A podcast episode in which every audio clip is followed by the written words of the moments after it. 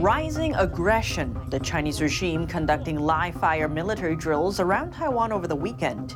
This just a day after Taiwan's president returned from her U S visit. China's People's Liberation Army putting out a short animation of simulated attacks on Taiwan on its WeChat account, showing missiles exploding in flames as they hit their targets. Taiwan responding with its own drills, the island's defense ministry on high alert. How do you think the back and forth will play out? Welcome to China in Focus. I'm Tiffany Meyer. The Chinese regime conducting live-fire military drills around Taiwan over the weekend. This just a day after Taiwan's president returned from a visit in the U S. Taiwan's defense ministry said its military had spotted dozens of Chinese aircraft and several ships near its territory by midday, and was especially monitoring the movement of Chinese missile forces. Chinese state broadcaster C C T V saying the military was maintaining an offensive posture around the island. That's on the second day of simulated precision strikes against Taiwan over the weekend. China's People's Liberation Army put out a short animation of simulated attacks on Taiwan on its WeChat account, showing missiles exploding in flames as they hit their targets. Taiwan's defense ministry saying the island is on high alert. Taiwanese defense ministry spokesperson condemning the war games as destabilizing and jeopardizing regional security. With no intention to escalate the situation, the R O C armed forces will uphold our sovereignty and maintain our national security in a composed, rational, and thoughtful manner. R O C is the short form for Republic of China, Taiwan's official name. Taiwan's Coast Guard released video of a tense standoff with a Chinese military vessel on Saturday. Coast Guard officers seen following the Chinese warship and issuing a warning for it to leave over a communication device. Taiwan's Army, Navy, and Air Force launched their own drills in response. That's after reporting ninety-one Chinese aircraft, as well as twelve ships around Taiwan. I would like to reiterate that the people of Taiwan love democracy, seek peace, and are keen to fulfill their responsibilities in the international community. She added, despite the pressure, Taiwan remains strong. We showed the international community that in the face of pressure and threats, Taiwan will be even more united and will absolutely not yield to suppression, nor due to obstructions, stop exchanges with the world. The Chinese regime claims democratically governed Taiwan as its own territory, despite having never ruled it. Residents in Beijing voicing their support for China's military movement. Military exercises are what we should do. It is good to beat Taiwan President Tsai Ing-wen to death. Let's take Taiwan with military force. Personally, I think I will join a war against Taiwan, even if I'm just carrying cannon shells. Another resident in Beijing says she's worried about her export business to North America, but adds she doesn't believe the U S would willingly go to war with China. I am a little bit worried because my job involves international trade. My main markets are the United States and Canada. For those of us who work in international trade, we are worried there will be some impact. But I think the United States has always been very cunning. They won't let themselves suffer a lot. I don't think the United States are really going to fight with us. Meanwhile, life in Taiwan has continued as normal, with no sign of panic or disruption from the Chinese drills.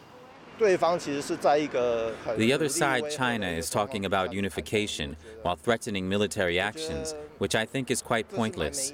If we can just live our lives in the current way and have Taiwan achieve a bigger status and position in the international space, I think this is more important. But there's a rising sense of unease as one resident speaks of backup plans. I am always planning. For example, my child also has a foreign passport, so I am thinking a lot, very far ahead. Yes. China claims democratically governed Taiwan as its own territory and hasn't renounced the use of force to bring the island under its control.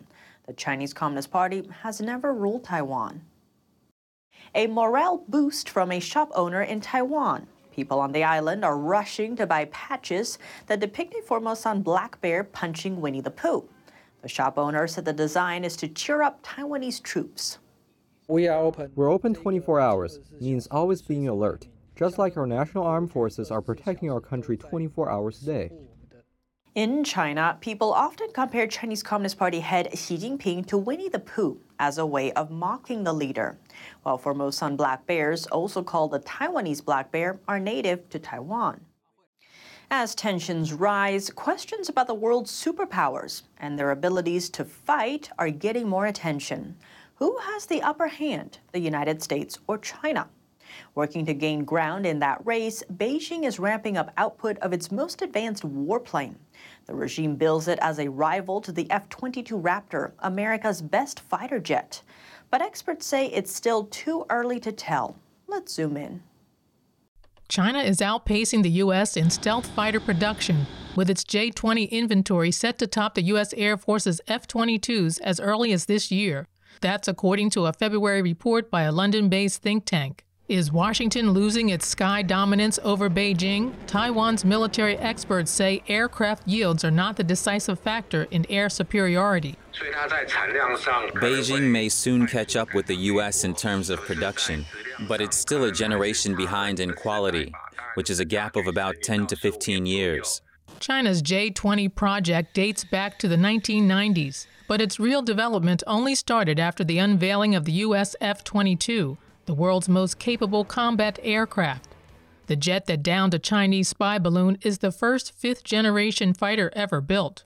The Pentagon has banned its export for technology security, but China has been accused of ripping off U S know-how to grow its own version of the fighter. The Chinese Communist Party named the J twenty a fifth-generation fighter for its claimed stealth capabilities, comparable to those of the F twenty-two. But the J twenty is not a true fifth-generation fighter. The J twenty mimics the F twenty-two's built-in weapon bays, a key feature in the American fighter's stealth design. But J twenty's current engines are no match for the cutting-edge versions used in F twenty-twos. Because of this, the J twenty cannot sustain supersonic flight without using afterburners for extra thrust, while the U S F twenty-two can, marking a major difference in air combat abilities. Meanwhile, experts note that China's warplane lacks field-proven combat experience. By contrast, the U S boasts the best software and hardware match, capable of standing the test of real combat. The F twenty-two is catapult-launched, while the J twenty is toss-launched. That's one advantage the F twenty-two has in combat when time is critical. Chinese carriers are weak in launching warplanes. For example, a carrier in the U S seventh Fleet can launch an F thirty-five in an average of one minute. For the Chinese Liaoning or Shandong, however, the time could be fifteen minutes. That's a fifteen-fold difference. The White House is further tightening restrictions on chip exports. Analysts see the move as a deeper check on the Chinese military's future combat power. A Monday meeting in the Indo-Pacific held to discuss disputed waters in the East China Sea. Senior Japanese and Chinese officials shook hands in Tokyo. The meeting comes after President Tsai Ing-wen visited the U S and met House Speaker Kevin McCarthy. During that time, Chinese warplanes and warships simulated strikes against Taiwan. Japan's defense ministry also said China's Shandong aircraft carrier conducted one hundred twenty aircraft launches and landings Sunday in waters close to Japan's Okinawan Islands. In response, Japan confirmed on Monday it scrambled military jets. A balance between the approaches of two world powers. This is the path French President Emmanuel Macron says Europe should embrace when it comes to Taiwan. He says Europe should, quote, neither adapt to the American rhythm nor a Chinese overreaction, hinting at a desire to pave its own way. In an interview Sunday, Macron said the worst outcome would be for Europeans to think they must become followers on the topic of Taiwan. This after his meeting with Chinese regime leader Xi Jinping. The visit included a rare tea ceremony as part of an unusually lavish welcome for a state visit. Last week, Macron traveled to China with a fifty-member business delegation. Among the companies represented were Airbus and nuclear energy producer E D F. They signed deals during the visit. Macron also said Europe should reduce its dependence on the U S dollar, adding that there's a great risk that Europe gets caught up in crises that are not ours, which prevents it from building its strategic autonomy. Xi and the Chinese Communist Party are backing Macron's strategic autonomy concept, and Chinese officials often refer to it when meeting with other European officials. His words triggered stark backlash in the U S, as well as in Central and Eastern Europe, especially when the U S is deeply involved in a war taking place in Europe, Russia's invasion of Ukraine. Because we're pretty heavily involved in Ukraine right now. We're spending a lot of our taxpayer money on a European war. And I've supported that because I think it's in the national interest of the United States to be allies to our allies. But if our allies' position, if, if in fact Macron speaks for all of Europe and their position now is they're not going to pick sides between the U S and China over Taiwan, then maybe we shouldn't be t- picking sides either. Maybe we should basically say we're going to focus on Taiwan and the threats that China poses, and you guys handle Ukraine and Europe. Andreas Fulda, Associate Professor for Social Sciences at the University of Nottingham, wrote that Macron got it wrong. He says the U S-China rivalry is not just about power, but about values. If Taiwan falls, the liberal international order would be history. The Xi regime is a threat to freedom and democracy everywhere. We must stand up to the C C P and defend our democratic way of life. Why did the French president and the European Union head go to China? We spoke to James Gorrie, author of The China Crisis and contributor to the Epoch Times, for details. Macron would like to uh, extend or expand uh, trade with China. Um, he sees the trend, and um, he sees the, the ongoing de-dollarization of the global economy, and they're seeing the dollar being replaced with either you know, the yuan or basket currencies and so forth. So. Both uh, Macron and uh, van der Leyen are there for realpolitik reasons. They know where the power lies. China's leader, Xi Jinping, was very lavish in terms of how he treated Macron last week, such as inviting him to a tea ceremony. James Gorrie says there is something behind it. He wants to push the U S out of its spheres of influence, which includes Europe, obviously. You know, the Eurozone is the largest economic zone in, on Earth, and... Um, Xi Jinping sees a terrific opportunity to turn Europe eastward and break the Atlantic alliance, economic alliance, political alliance, military alliance. James Gorrie believes the world is moving away from a U S-led world order. As Tesla expands its productions in China, Apple is making its way out. On Sunday, Tesla announced a plan to open a Megapack batteries factory in Shanghai in an effort to supplement California-based production.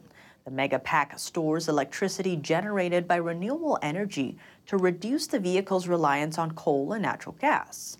Tesla is taking advantage of China's battery supply chain to lower the costs of its products, all in an effort to meet increasing demands for energy storage. The chairman of Chinese battery giant CATL, a longtime partner of Tesla, said the battery market will eventually get larger than that for electric vehicles themselves. In twenty nineteen, Tesla began producing its Model three cars in Shanghai and is now capable of producing twenty-two thousand of them per week.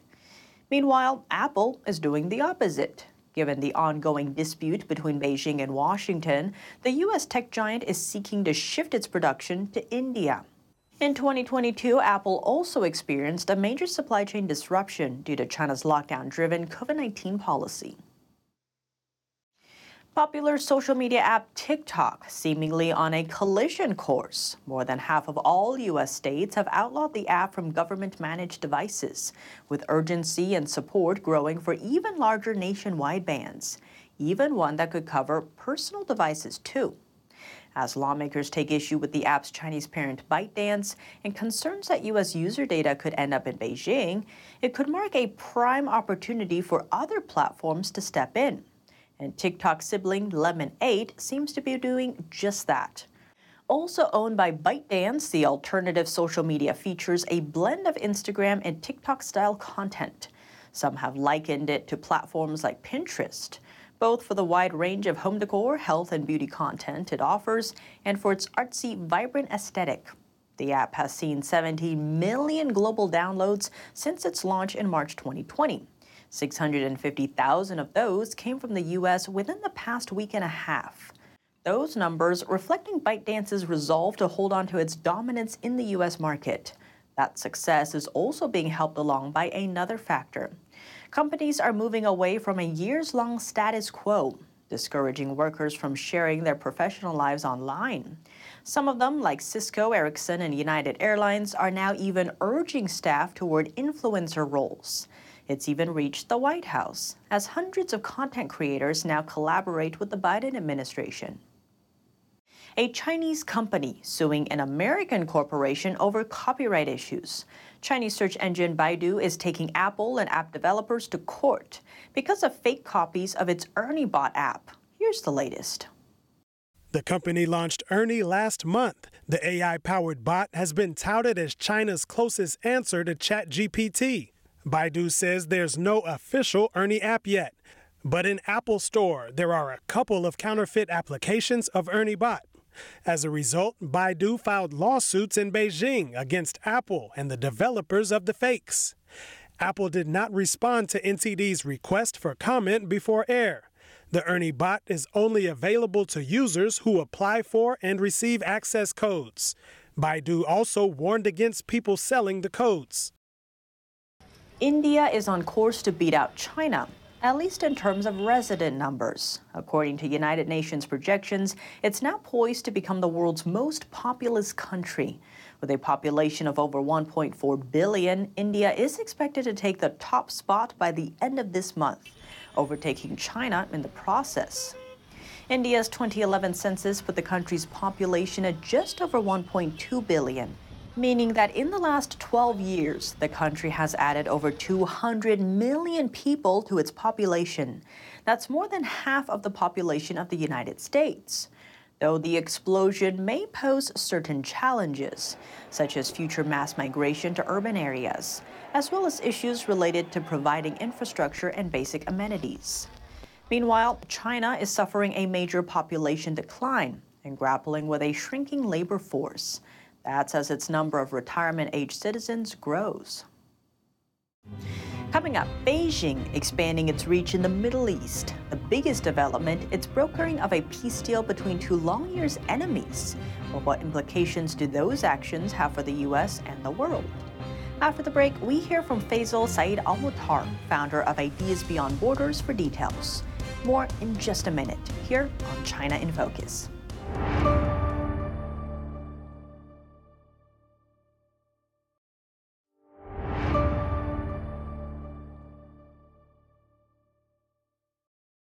Welcome back to China in Focus. I'm Tiffany Meyer. Next, we zoom in on China's increasing presence in the Middle East, from brokering peace deals to cultural differences. What does this mean for the U S and the world? Joining us is Faisal Saeed Al Mutar, founder of Ideas Beyond Borders, to help explain. So I want to zoom in. There seems to be a lot of growing Chinese presence in the Middle East. We saw recently Saudi Arabia and Iran brokering this deal that was actually kind of struck by China. And so what do you make of China's growing presence? What does China care so much about the Middle East? The Middle East has always been a battlefield uh, between multiple countries around the world. During the Cold War, uh, the Soviet Union used to translate materials of communism and spread them all across the Middle East. Prior to that, uh, the era between World War One and World War Two, and the fact that whenever you go walk in the streets of Jordan, streets of Beirut and other countries, you see the books of Mein Kampf in many libraries, is, is that the fact that the Middle East, because of its resources and because of its kind of influence, uh, it's always generally been a battlefield. And, and it is one of the forefronts right now for China to expand its influence. Um, unfortunately, China remains, uh, has a very positive reputation um, across the Middle East uh, due to the fact that it doesn't have what some people consider a hostile history, uh, like countries in Europe or, um, or the United States in particular. So that's how they're kind of portraying themselves to the region, is that we are a, a peaceful uh, broker that tries to uh, make, ev- we, we're not trying to interfere in your culture, we are just here to, to make everybody get along. Um, And for many of the aristocrats, um, they, they love it. I mean, for they the, the Chinese are telling them, well, we kill our journalists too, so you can you can do whatever you want.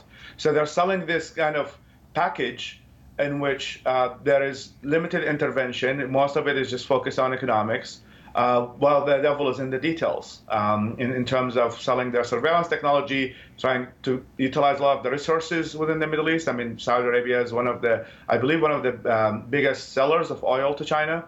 And the same fact that they have a deal with both Iran and Saudi Arabia, which is something very rare uh, that America could, does not have, and, and so is other countries. So they're trying to kind of, I was not only impose their influence, but really utilize it uh, to create more dominance in the region and compete with the United States. And Faisal, on that note, speaking of cultures, it seems seven years ago in an interview with the Rubin Report, you brought up that humans have rights, cultures don't have rights. So you actually saw the U S tanks roll into Baghdad about twenty years ago. So how do you view this cultural difference between, as you're mentioning, maybe the U S bringing in both good and bad versus what the Chinese regime is bringing in? The, the difference is massive. And, and unfortunately, the United States uh, did not really have any kind of a cohesive idea of them supporting their culture. I mean, the the, the introduction for many Iraqis, um, which is a country that never really had a democracy and never ha had these ideas kind of discussed in public, uh, the introduction to democracy for them was coming through U S tanks and U S soldiers. And that's generally not the best way to introduce a country to a democracy. It's not, it's not coming through the, the lenses of, of, of television, of communication, or, or cultural exchange. Um, so. And seeing that kind of model, not really, I mean, it has succeeded in some areas in northern Iraq, in the Kurdistan region of Iraq, but but most of the country views the United, view the United States in a kind of very negative light. Um, while in in in the and the China model, which is authoritarian uh, at, at its best and, and kind of culturally closer, um, they are able to easily adjust. Uh, so that, in a way, they're not selling a foreign idea to most of the aristocrats in the region. They're, they're telling them, well, we exactly want many of the things that you want. We're not going to interfere in your, your human rights record or the way that you treat women in Iran or, or, or, or do anything in, in, in Egypt. Uh, we're going to keep the status quo as it is, and uh, we are not really interested in interfering in that. And for many of the The, the aristocrats, that's like the, the best deal ever, in which you can maintain the Chinese investments, you can have the Huawei and the five G, and they can at least give the illusion that the people are having uh, a, a decent life, while this, at the same time having an absolute control of them. So, so I think that that puts um, China at a great advantage, uh, unfortunately. I mean, there was a, a kind of a Twitter poll made by a known uh, journalist called Faisal Qasim, kind of shares the first name as I do. And he was saying that between all of the three major powers, which one is your favorite? And he put like the name of the country and, and the leaders. It was Xi Jinping and Putin and, and the United States. And Xi Jinping was actually number one in terms of the popularity uh, among the, the, the general public, that many people view China as a less hostile country. It's not a country that tried to change the, the ways of the people. Uh, while Russia, because of this intervention in Syria, they kind of triggered some animosity, and, and because of the United States kind of used to be massive influence, now it's, it's, it's more in decline, which is also part of the reason why the Saudis and others are sensing, is that they saw the, with, the chaotic withdrawal of Afghanistan. They saw that the U S, uh, on one side, they pick some of the regimes, but on the other hand, they, they flip against them. So with China, you have a president for life. And they see that the deal they make with China right now is going to be the deal that they're going to stick with forever. Uh, while something that the U S has always been viewed at is that it's pretty a murky ally, is that on, on one hand they might support you, on the other hand they might flip. So they see China as kind of a reliable, culturally close ally that can keep the status quo and able to keep, put everyone together. Faisal Al Mutar, thank you so much for joining us. Thank you so much for having me. That's all for today's China in Focus. I'm Tiffany Meyer. If you have any feedback on the show or have something you'd like to see us cover, send us an email at chinainfocus at n t d dot com. We'd love to hear from you. Thanks for watching. See you tomorrow.